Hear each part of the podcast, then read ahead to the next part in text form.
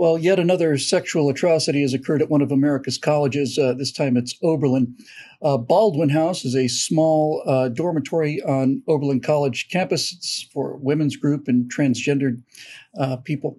Houses about 35 people or so.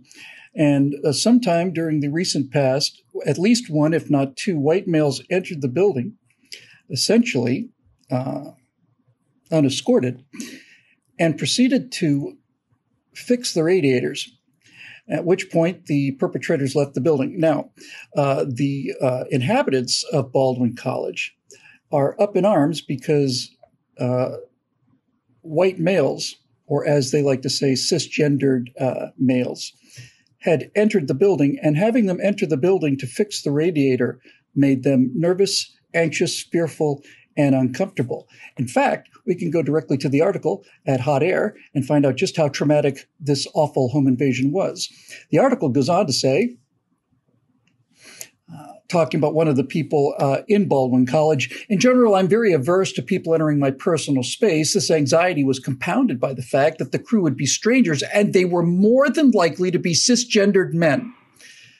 I was angry, scared, and confused. Why didn't the college complete the installation over the summer when the building was empty?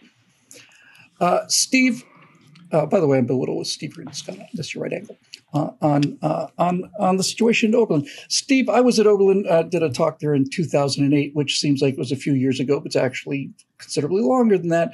And even in 2008, I realized Oberlin was where reason and logic went to die. Uh, it, it is the most liberal college in America, but I will add to that list now. Oberlin is where reason and logic and fundamental sanity go to die. Um, how bat guano crazy do you have to be to be legitimately outraged, legitimately scared, uh, nervous, anxious, uh, practically at the point of panic because uh, heterosexual male or two came in to make sure that you don't freeze to death during the next winter? Uh, wow, like to say. First, you reminded me of one of my favorite quotes in movie history. It's from A Fish Called Wanda. Oh, do shut up, Portia. And we really need to get back to that. When somebody says something ridiculous, don't indulge them. Knock that off. You only encourage them.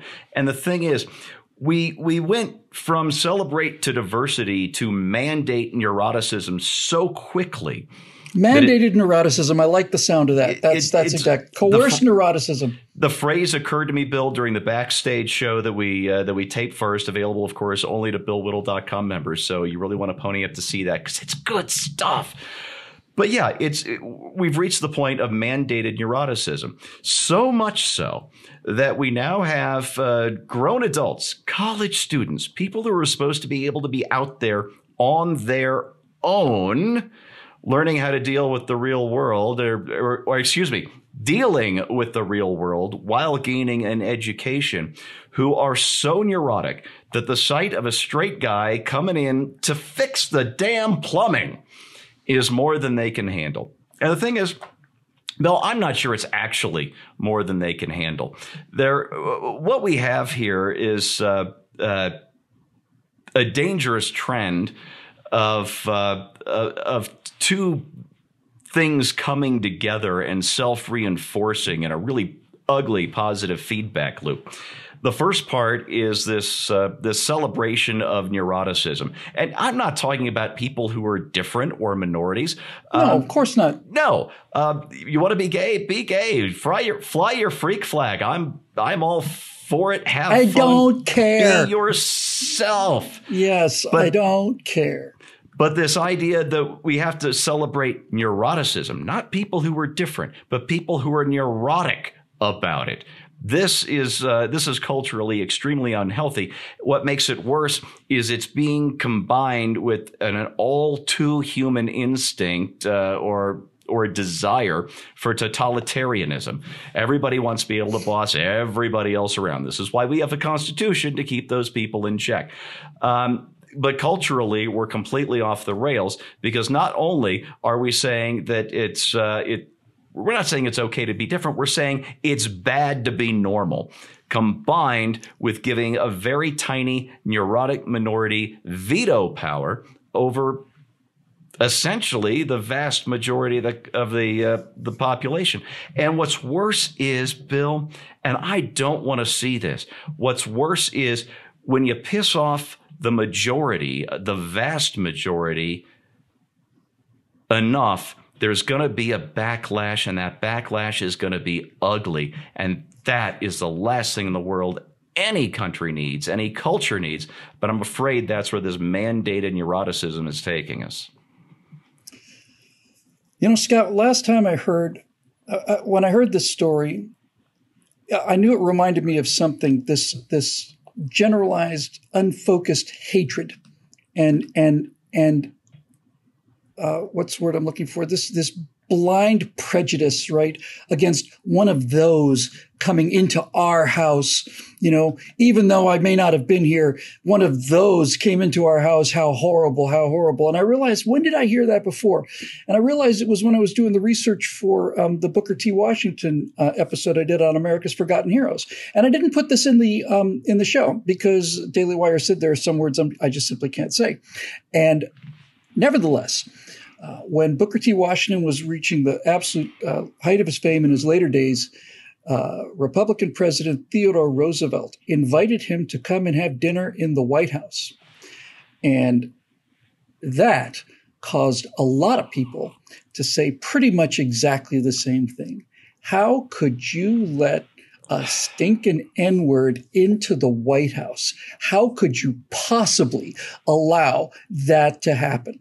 When I hear something like this, this to me is exactly the same thing. They're not referring to individuals. They're not talking about, well, this guy or that guy, I didn't like the looks of him.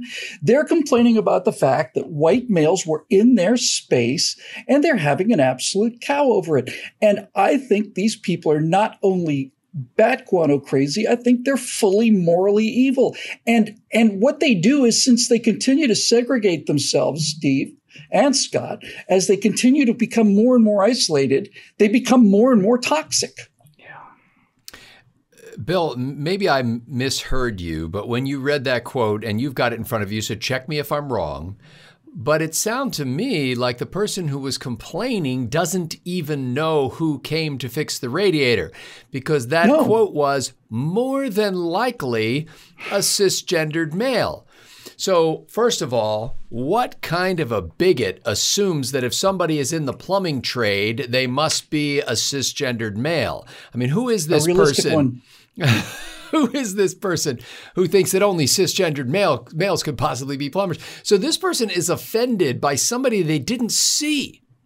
Clearly, they had no direct contact with whoever it was who claimed to fix the plumbing and is really under normal circumstances, this would be a complaint to a landlord or whoever's running the dormitory or whatever of saying, you know, I don't like the fact that somebody was in my room when I wasn't there. Um, I didn't get adequate notice. Uh, couldn't you have done this while we were off for summer break, which you did say, but you know, who in the history of America has ever fixed a heater in the middle of summer? you wait until it breaks down in the dead of winter. That's when you fix heaters. so um, I just think that this person is trying to take this and put it into the service of a larger cause as they see it, because they don't even have the foundational information to be able to make this claim. And so they're, they're trying to raise this issue because apparently we had a couple of minutes where we forgot that this was going on at Oberlin College and that there was a transgender dorm. And we just need to make sure you're always aware of the fact that this exists. And like Bill said and Steve said, you know, I, I don't care. I don't like when I call for a tradesman or tradesperson individual to come and do something for me or take my car to a mechanic. I don't go, uh, yeah, can you tell me about the sexual proclivities and preferences of the person who will be, you know, tuning my car? That Not to mention skin color and uh, gender. Any of that uh, you know, it. I just want to know, hey, do, is this a qualified plumber? Can he do the job, or uh, HVAC contractor? Can he, he or she or it do the job? I just do the job and do it well. I don't care about any of that stuff. So uh, just the absurdity of suggesting that even like I don't like people getting into my personal space, and I didn't know this person. Oh, I see. Now the university must contract with professionals who you have a pre-existing relationship relationship with. We can only draw plumbers and HVAC technicians from your circle of friends. I mean, it just gets sillier and sillier. And you're right. It sounds crazy, but I think it's more than crazy. I, I, don't think it's crazy. I think it's intentionally provocative. This person wanted to get a news story generated, wanted to whip up something where there is nothing. And uh, apparently they've succeeded. We're doing a show about it anyway. I know what's driving this. And I'm just going to come out and say it. Let me speak directly to uh, the to that uh, woman at Oberlin uh, College because uh, I'm sure she's watching the show. so here's the deal, sweetheart. You don't mind if I call you sweetheart, do you? Oh, you do.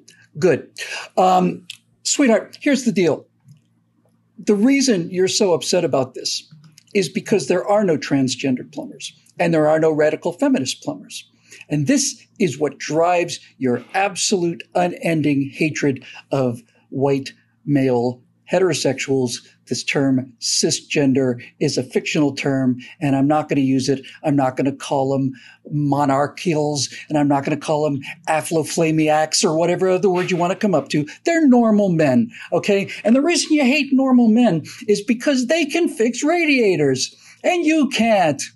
That's what really bothers you so much. That's where all of this rage comes from.